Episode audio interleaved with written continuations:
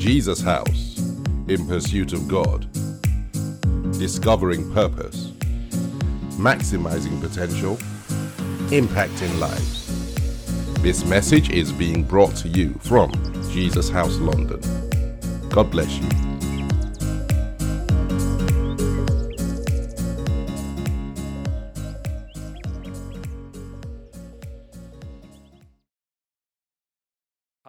Father, we want to thank you for your word, and we ask that it will uh, do what your word does. It will illuminate, it will challenge, inspire, it will break yokes, lift burdens. Uh, it will just position us for what you have planned for us, Heavenly Father. Sweet Holy Spirit, rest upon me as the speaker.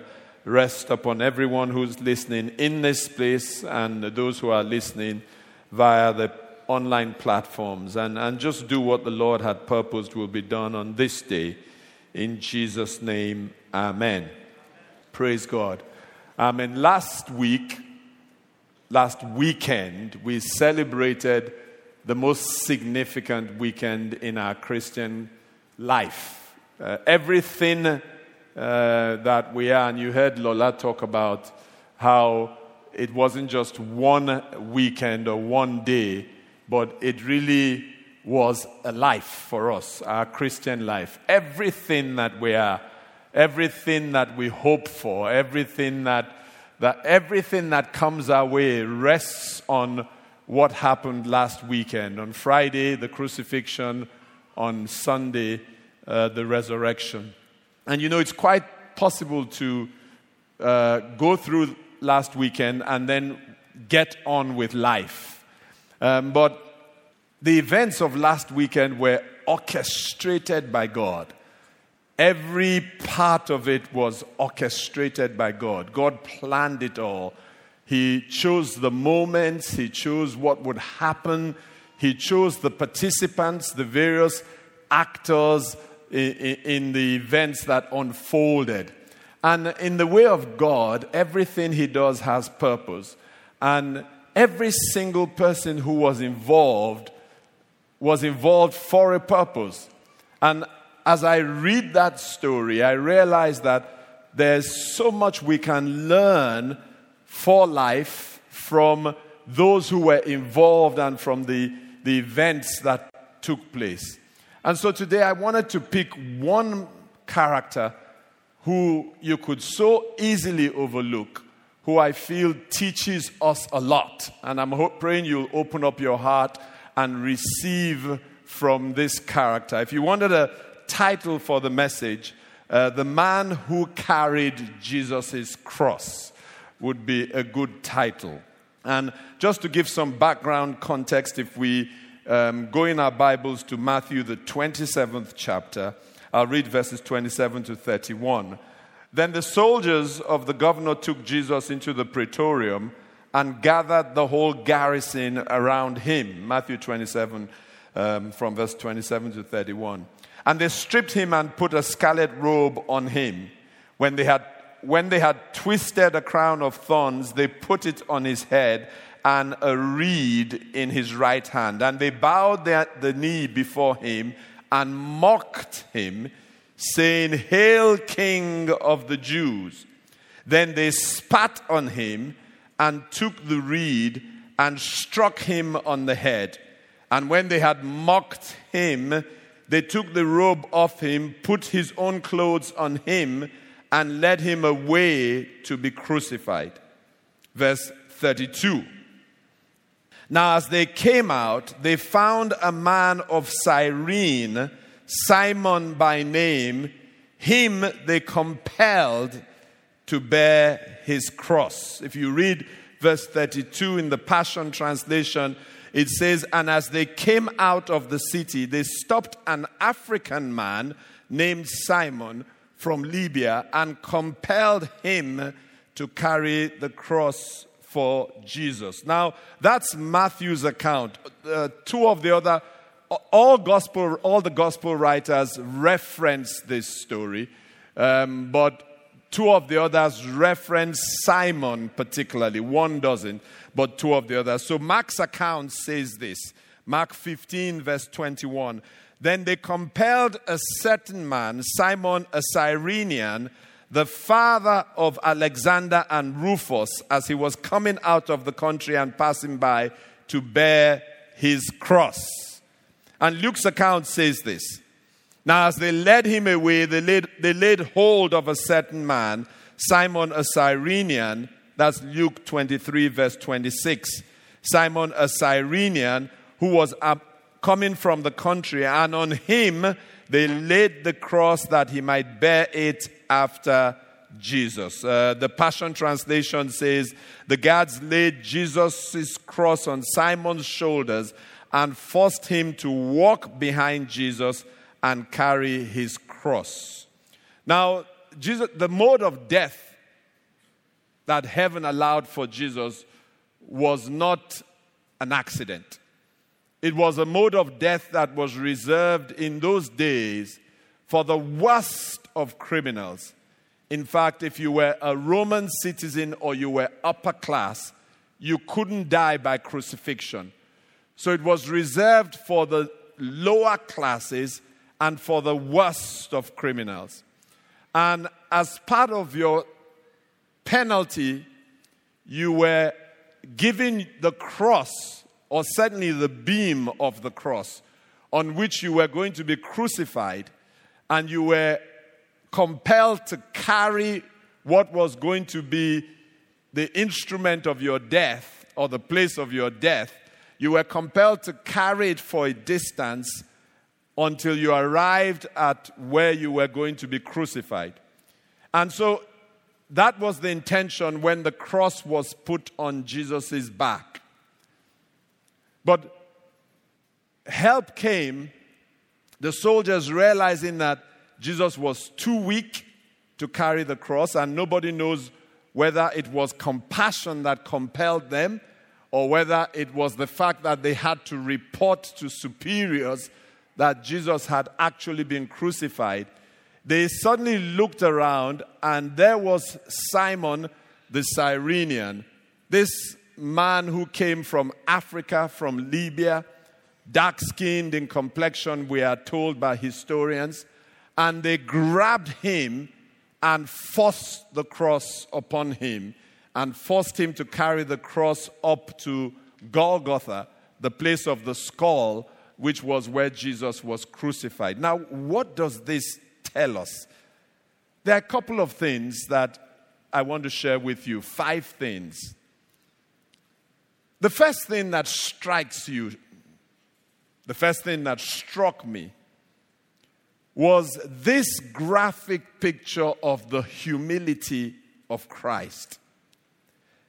Now, here was God Himself, God incarnate, a, a, part of the Godhead, the Son of God. Of course, He could have summoned strength supernaturally to carry the cross. Of course, He could have. Of course, he could have summoned angelic assistance if he didn't want to carry the cross. He could have. He was God. All power did belong to him. He could do whatever he pleased. But it struck me that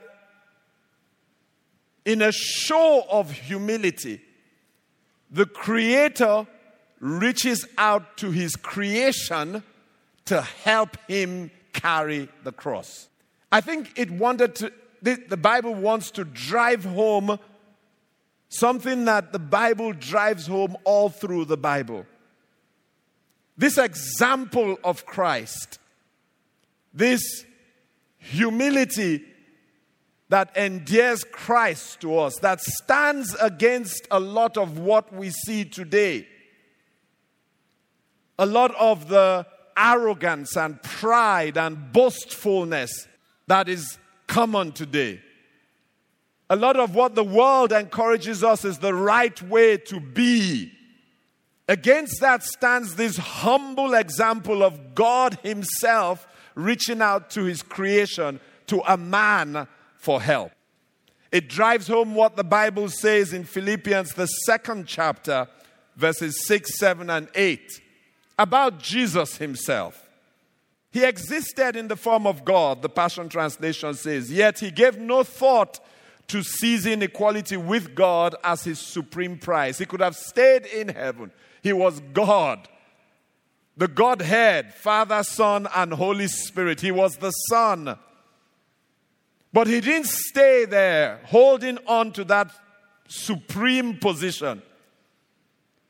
It says, instead, he emptied himself of his outward glory by reducing himself to the form of a lowly servant. He became a human.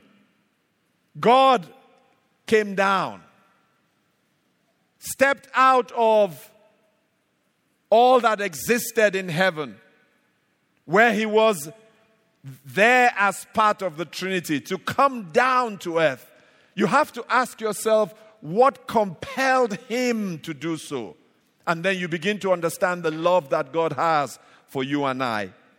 It says, He humbled Himself and became vulnerable, choosing to be revealed as a man and was obedient. He humbled Himself and became vulnerable. It then goes on to say he was a perfect example, even in his death, a criminal's death by crucifixion.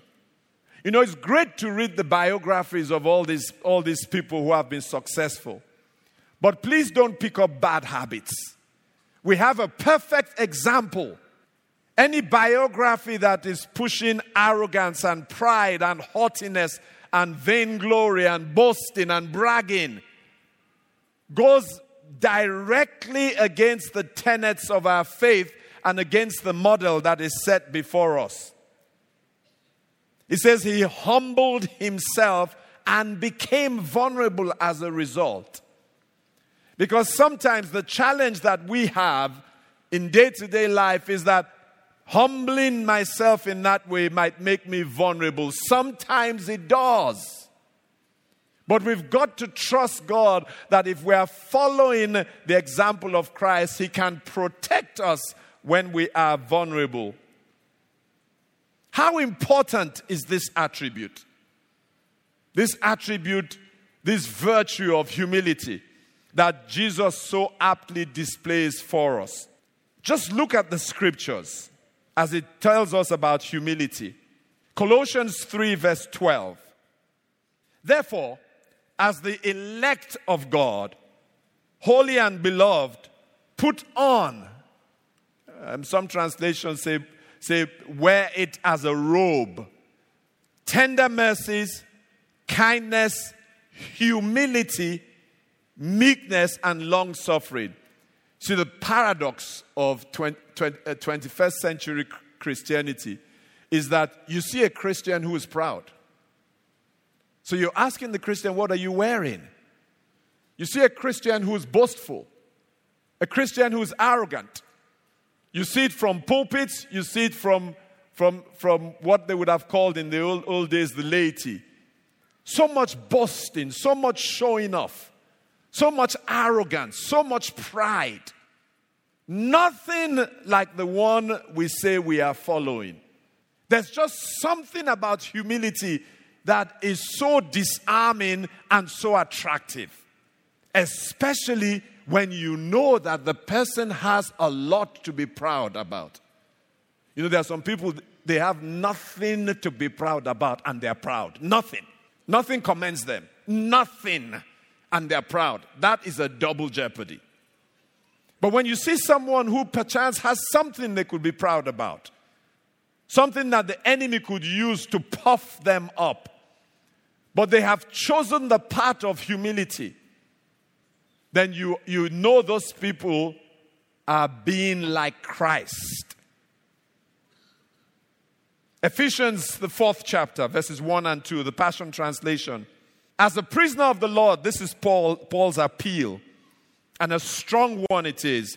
I plead with you to walk holy in a way that is suitable to your high rank each one of us has a rank. We're not normal people, we're ambassadors of Christ.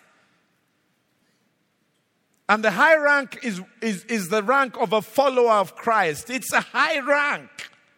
It says it was given to you in your divine calling. He goes on to say, with tender humility and quiet patience. Always demonstrate gentleness and generous love towards one another, especially towards those who may try your patience. what they preach, what we preach today is very interesting. It, some of it is not this Bible. All this motivational speaking, there's nothing wrong with it. It's okay if it encourages you. But this is what the Bible says we are as Christians says they will try your patience. But what is your response? Says, let your response be love towards them. Let your response be humility and quiet patience, gentleness, and not just love, generous love. And maybe if we understood fully the benefit of humility, it might encourage us. James 4, verse 6 but he gives more grace. Therefore, he says, God, God resists the proud, but gives grace to the humble. There are many ways to get God to be the one standing in your way. One of the top ways is to have pride. You don't need Satan. You don't need, you don't need uh, people in your village somewhere, deep Africa, you know, using African electronics to mess up your life. You don't need any of that. God says, I will take on the responsibility of making sure that you go nowhere, making sure that it doesn't work. I will resist you. Now, how many know if God says He's resisting someone, that is what is called a problem? But He says, when He sees humility, it is so attractive to Him that He pours out more grace, unmerited favor that's why the humble, it just happens for them. They can't explain it. It's the humility that has attracted favor. He goes on to say in verse 10 of that same scripture, Humble yourselves in the sight of the Lord. And, the, and, and I hope you notice it is humble yourself. It's what you do yourself, it doesn't happen magically. So you have a part to play in humbling yourself. As people try to lift you up, make sure you humble yourself. You know, the pastors will tell you that in a lot of in a lot of Christian culture, especially Christian culture that has come out of Africa or the Caribbean or or South America, especially and especially in the Pentecostal Christian faith, if you allow the people, they will mess your life up and go their way they will lift you up. You will believe what they are saying. As they are lifting you up, they will elevate you to the position of a God. And very soon, because God hates idols, your way will be the way of an idol. To be a pastor, you've got to constantly remind yourself as to your, your weaknesses, your frailties, your failing, and your dependence on God. Because otherwise, people will make you think you're God. They just make you think you're God. Because they don't want to go through the difficult, challenging commitment to know God. So they are hoping that you can be a lesser God, but still God, and help them. It says, when you humble yourself in the sight of the Lord, then what happens? He, God, will lift you up. So that the first thing that strikes you there is the humility of Christ. The second thing that strikes you is the fact that Simon and his sons are actually named in one of those scriptures. In Mark's Gospel, the 15th chapter, it says, A man named Simon, who was the father of Alexander and Rufus. In fact, the Passion Translation tells us that Alexander and Rufus were actually with Simon, they were with their father, standing in the crowd. And there was a crowd there that was watching all these things going on. So why would it why would it specifically name Simon and his sons? I think the reason was one of authenticity. That they would be witnesses. Don't forget, it was written to people who were alive. And it was saying to them, if you don't believe this, go and ask Rufus, ask Simon, and ask his brother, ask Rufus's brother. Go and ask them. This is exactly what happened. Jesus went up that hill and was crucified. You don't think it's true? Ask Simon and ask Rufus and ask Rufus's brother. Alexander. And what is important about this? It helps us understand the import of authenticity of the scriptures. It actually places us in such a privileged position because they needed witnesses. But we have the complete scriptures, the complete word of God, and we know from the testimony of the word itself as to the authenticity of the word. You can trust it, you can hold on to it, you can believe it, and when you speak it, God backs it up because it is His word. Can someone say amen? So, of course, when Paul is writing to Timothy, his protege, he says in Timothy, the third chapter, in the 16th verse, 16 and 17, this Passion Translation, every scripture has been inspired by the Holy Spirit, the breath of God. And this is what it does it will empower you by its instruction and correction. That's what the scripture does, empowers you. So, a Christian who is not reading, studying, meditating the scripture is powerless to live the Christian life. The nature of the scripture, because they are not mere words, because the Spirit has put His breath upon them, just reading the scripture, meditating on the scripture, confessing the scripture, it empowers you, it energizes you. This is medicine for the Christian. Most of us are popping all kinds of supplements. And you know, when you're younger, you don't bother with those things. As you get older, you, you're popping everything. They say this one helps this, this one has garlic, this one has ginger, this one has cinnamon, this one has, and you're just popping. Sometimes you're popping, you know, 12 tablets a day. This one has zinc, this one is multivitamins, but this multivitamins has a Z. This one is for above 50. This one is for, you know, when you're, when you're, you're, you're having your, uh, yeah, cycles. So, you know, uh, I mean, just just popping, and we're diligent. You would find people who will never miss their supplements, never miss their multivitamins, but who will miss the scripture. They'll think nothing about going for days without reading the word. And I'm not, I'm preaching to myself because sometimes life gets so busy that you're on the go and it affects what is priority.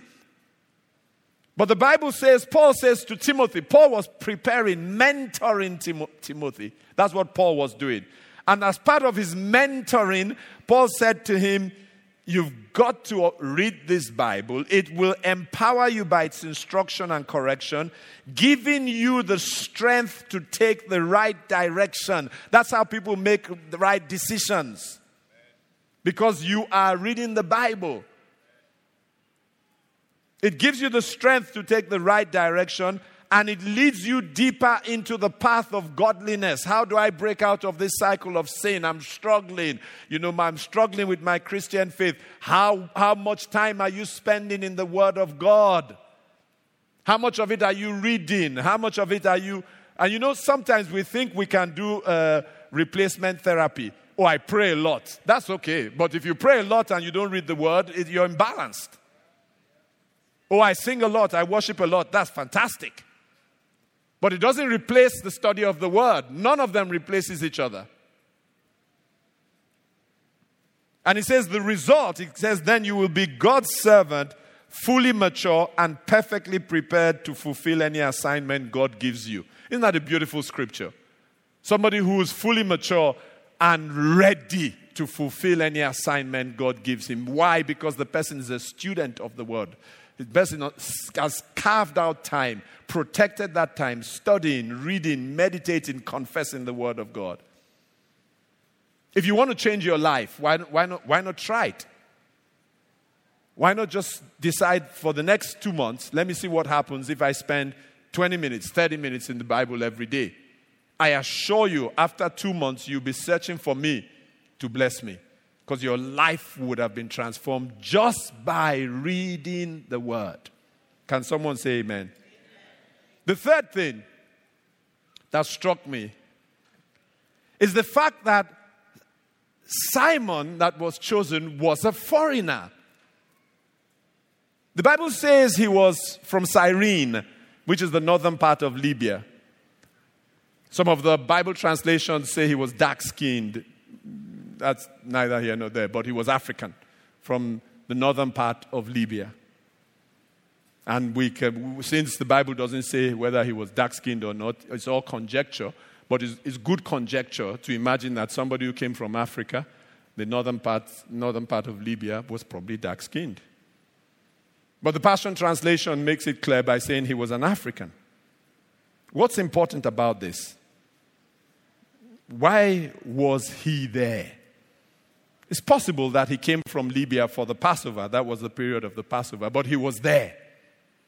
I think what this says to me, it highlights the plight of the foreigner. At a time when there are disorders all over the world and there are movements of people, it is very possible to be nationalist in our attitude, to want to protect our countries and our borders from these foreigners who are coming from different parts.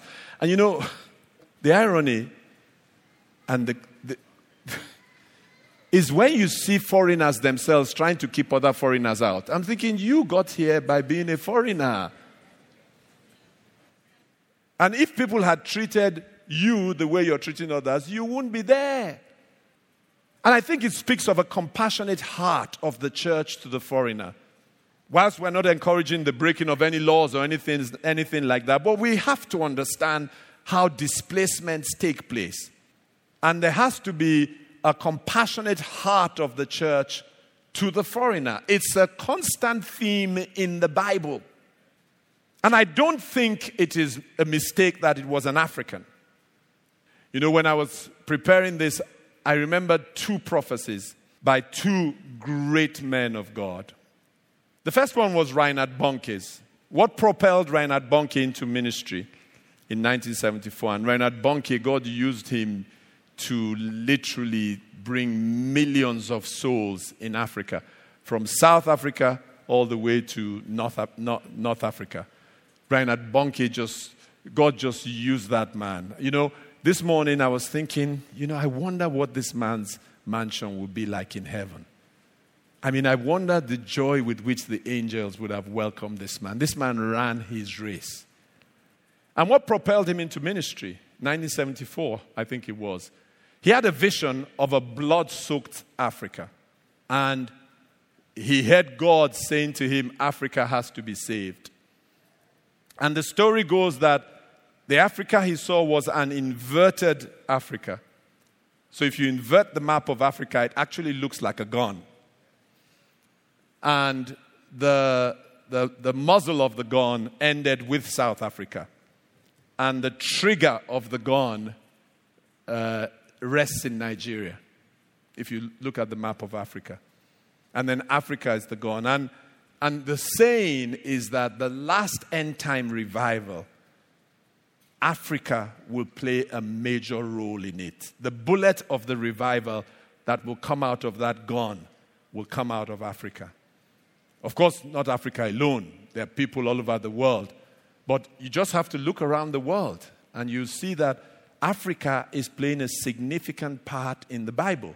In fact, in 20 years' time, the epicenter of Christianity in the whole world would have moved to Africa. 20 years' time. Just another 20, 30 years' time. The epicenter of Christianity would have moved to Africa. It might be conjecture, but that's what came to me as I, as I, as I read this scripture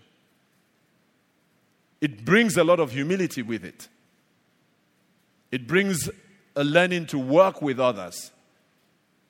Part of the challenge of Christianity out of Africa that it, it tends to have a tinge of arrogance with it. And that needs to be put away so that Africa can play its role in bringing about revival. Does someone say amen to that? And the second, the second story was about a man whose story is even more compelling, Pa Elton.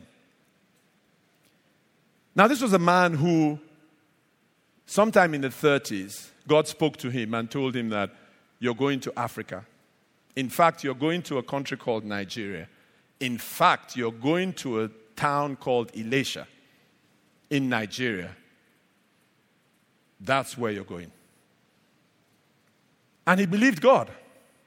The story goes that for the years before it happened, this is the story, I don't know how, you know, this, this part of it, he named his dog Ilesha so that every time he called the dog, he would remember what God had said to him. 1937, he moves to Africa. He moves to Nigeria. He doesn't settle in any of the cities. He settles in a town called Ilesha. And he starts to minister. There's a mini revival going on in Ilesha led by a, a, a great man of God called Pastor, Pastor Babalola. He mentors Pastor, Pastor Babalola. Guess what?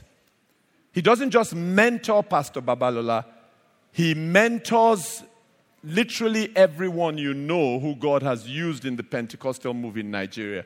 Archbishop Idahosa became his, his son, his mentee. Pastor Adeboye, Pastor Kumuyi, uh, Pastor Gbile, Dr. Onuzo, you just name them.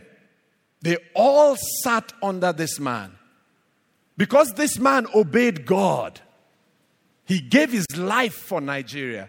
He uprooted everything that, that he had here and moved. Where do we find such obedience anymore? We have become so self centered. It's about us, my job, my career, my promotion. I must make vice presidency. I must become president. I must become the CEO. I must become the head of the team. Here's a man who literally, if not for his obedience, I will not know Christ. You are blessed because of his obedience, because, because he ministered to all these people who are fathers of the faith, and they have ministered to people like me. I'm ministering to you. You're going to minister to your children. One man. What would his mansion be like in heaven? And the prize was such a heavy prize. His only daughter, Ruth, never married, continued to minister in Nigeria. For 50 years, this man poured out his life. He knew he wasn't coming back to England. He died and was buried in Ilesha, and so was his wife and his daughter still ministering in Nigeria. All the people I know, people who shaped my life, Brother Emeka Nwankpa, who was one of the first people to teach us about spiritual warfare, all of them sat under this man. And just before he died in 1986, he gave a prophecy which my wife and I hold on to about Nigeria. He said, Nigeria and Nigerians will be known all, all over the world for corruption. Is that not the case? I mean, you know, there are some countries worse. But it's a du- it belongs to the group, it has this dubious distinction of belonging to the group of the most corrupt countries in the world. He went on to say, Your name, Nigeria, will stink for corruption, but after a while, a new phase will come, a phase of righteousness. People from the nations of the earth will hold to a Nigerian and say, We want to follow you to your nation to go and learn righteousness. My wife and I hold on to that prophecy as the corruption stinks. I say all that to just say that I, I feel that Africa has a big part to play. Not just Nigeria, Ghana, Congo, Sierra Leone, Zimbabwe, South Africa, you just name it, whatever African country. And then Africans who have, who have gone to the Caribbean. There's just something that God has to do with the Africans. I think it's prophetic that it was the African man, Simon, that carried the cross. I feel that Africa, and you know, you can test this and you can you maybe you have to wait until it happens but i feel that africa will have one big part to play in the revival that is coming. Can someone say amen? The fourth thing that we see from that story is the picture of discipleship.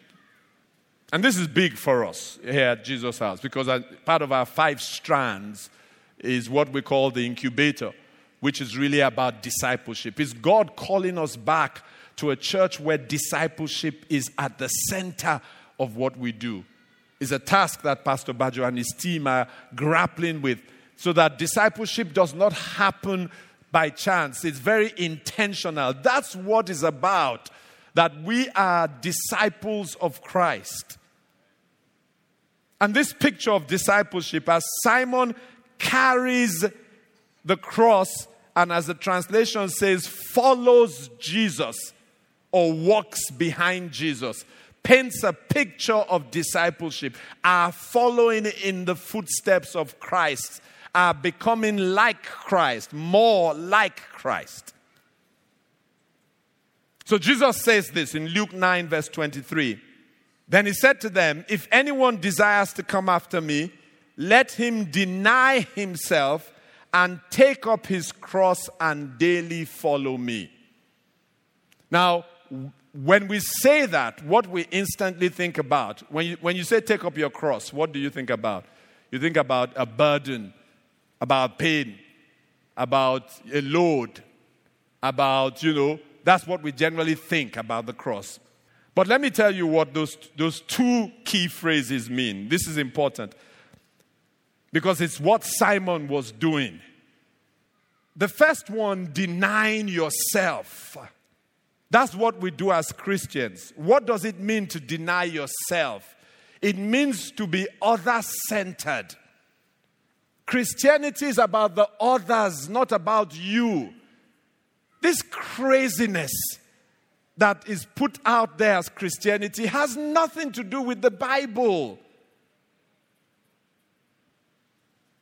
It is things that are used to attract people because people desperately, inherently, the human nature without Christ is selfish.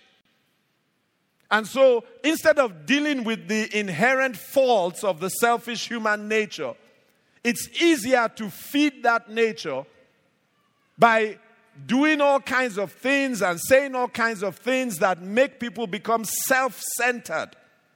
My house, my car, my breakthrough, nothing wrong with those things. But if that is the focus, then something is drastically wrong. Because the patriarch of our faith lays the foundation.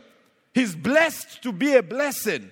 My breakthrough is so that I can be a blessing. So when we say we are denying ourselves, what we're saying is that we are other centered. Fo- it's about others. It's what Jesus did. He came to die for us. How other centered ca- can it be? And sometimes you can't even get husband and wife to, to, to be, to be other centered towards themselves. The man is all about him. My car. Why did you make my car dirty? You're going to drive my car again. A car. Don't let the children get into the car. They make the seats dirty. Didn't you notice the seats are white? Calf skin leather. Foolish calf skin, calf skin leather. A, a car. A car. So other centered that it is what you want to watch that, that everybody in the house watches. What you want to watch 24 7. Just other centered. I mean, not other centered, self centered. But Christianity is other centered. Can someone say amen? The second thing is where it says carry your cross. What does it mean by carrying the cross? It means dying to self. It means a life of total surrender. It means God tells a young man that your plans for the UK are over. You're moving to Africa. You're moving to Nigeria, not to Lagos, not to Ibadan, not to Kano, not to any of the big cities, not to Enugu or any of the big cities. Those are big cities all over Nigeria where you would want to move to. But you're moving to a, a, a, a town. Just, uh, you know, then it was a glorified village. You're, that's where you're moving to. But the man goes in obedience to God and look at the fruit of the obedience of that man. Look at you. He's in heaven. He could never have known that his obedience would be shaping your life. It's a total surrender to the will of God. It's completely opposite to what the world teaches you. The world teaches you to form your own plan, make your own way, forge ahead yourself. It's a subtle way that the world teaches rebellion and independence. No Christian wants to be independent. I don't want to be independent. No, I am totally dependent on God, completely dependent on Him. There's, not, there's nothing that's macho about being independent. No. It's a total surrender, completely yielding to God. It's trusting that God is not this masochist that's going to inflict pain on you and take away everything that is good. In an attempt to glamorize Christianity, we are being fed things that are not the Bible. And number five, the last thing life happens. Here is a man. The Bible says he's coming in from the country. So he's coming from somewhere else. And he meets a crowd with his two sons, Rufus and Alexander. And he says, Rufus, Alexander, come, let's find out what's going on. And he peers through the crowd. And Rufus and Alexandra can't see. So they're asking, Dad, what's happening? He says, That man, Jesus. He said, What's happening to him? It looks like they're going to kill him. The soldiers are beating him and spitting at him. Really, Dad? What did he do? Next thing, the soldier looks, You, come out. Simon says, Me, he, no, you, you, you, that black man, come out. Simon comes out. They say, Carry the cross. That's what the Bible says. Compelled him. When a Roman soldier tells you move, you move. And so he carries the cross. His own life has just changed. No warning. No preparation. I don't even know what happened to Rufus and Alexander. Were they running after their father as he was carrying the cross?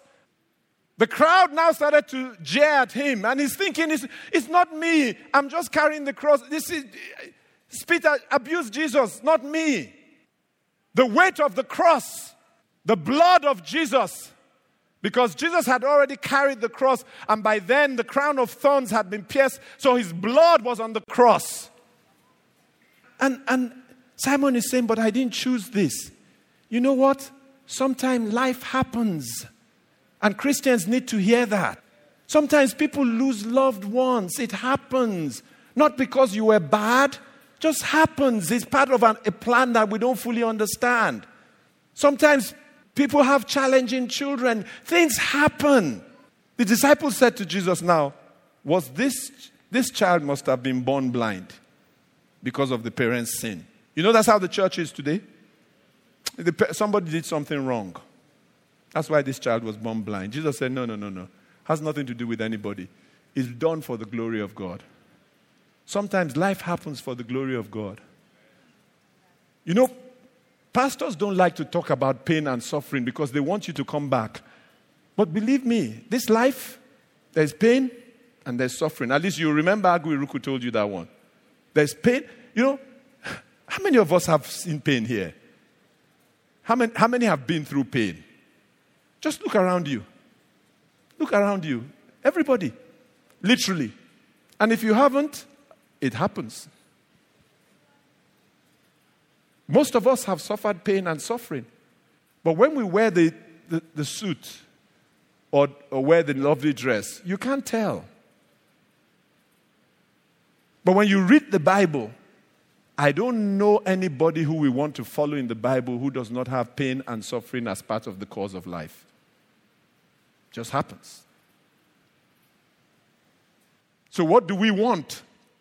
I don't want to suffer pain and suffering that Satan brings. I don't want to do courses in this university of life that, I, that heaven did not choose. But whatever heaven has chosen, May God give us the grace to do it because it glorifies Him. I know some of you don't want to hear this. Re- re- receive your car. That's what you want to hear. How many want to hear? Receive your husband.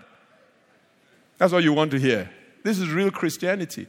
The husband comes, the car can come, but real Christianity, there sometimes is pain and suffering as part of the journey. If God brings it, He gives the grace for it.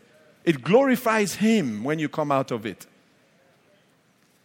Even in the nice car, there's pain and suffering.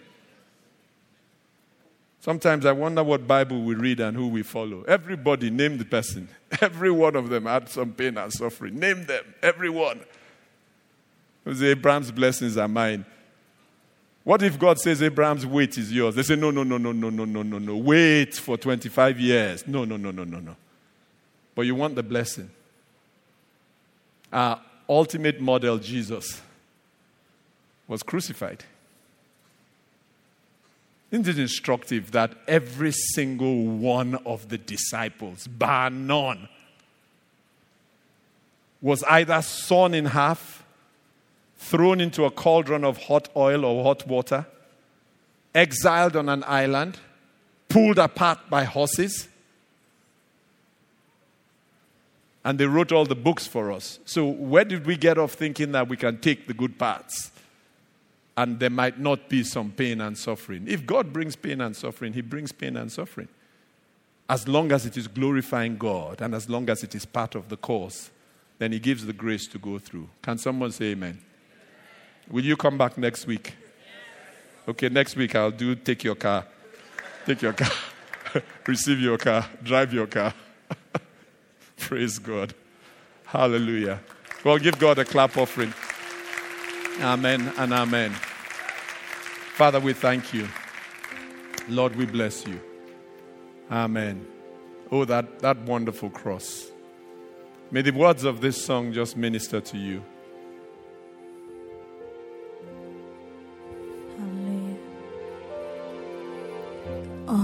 A hill far away stood the old rugged cross, the emblem of suffering and shame.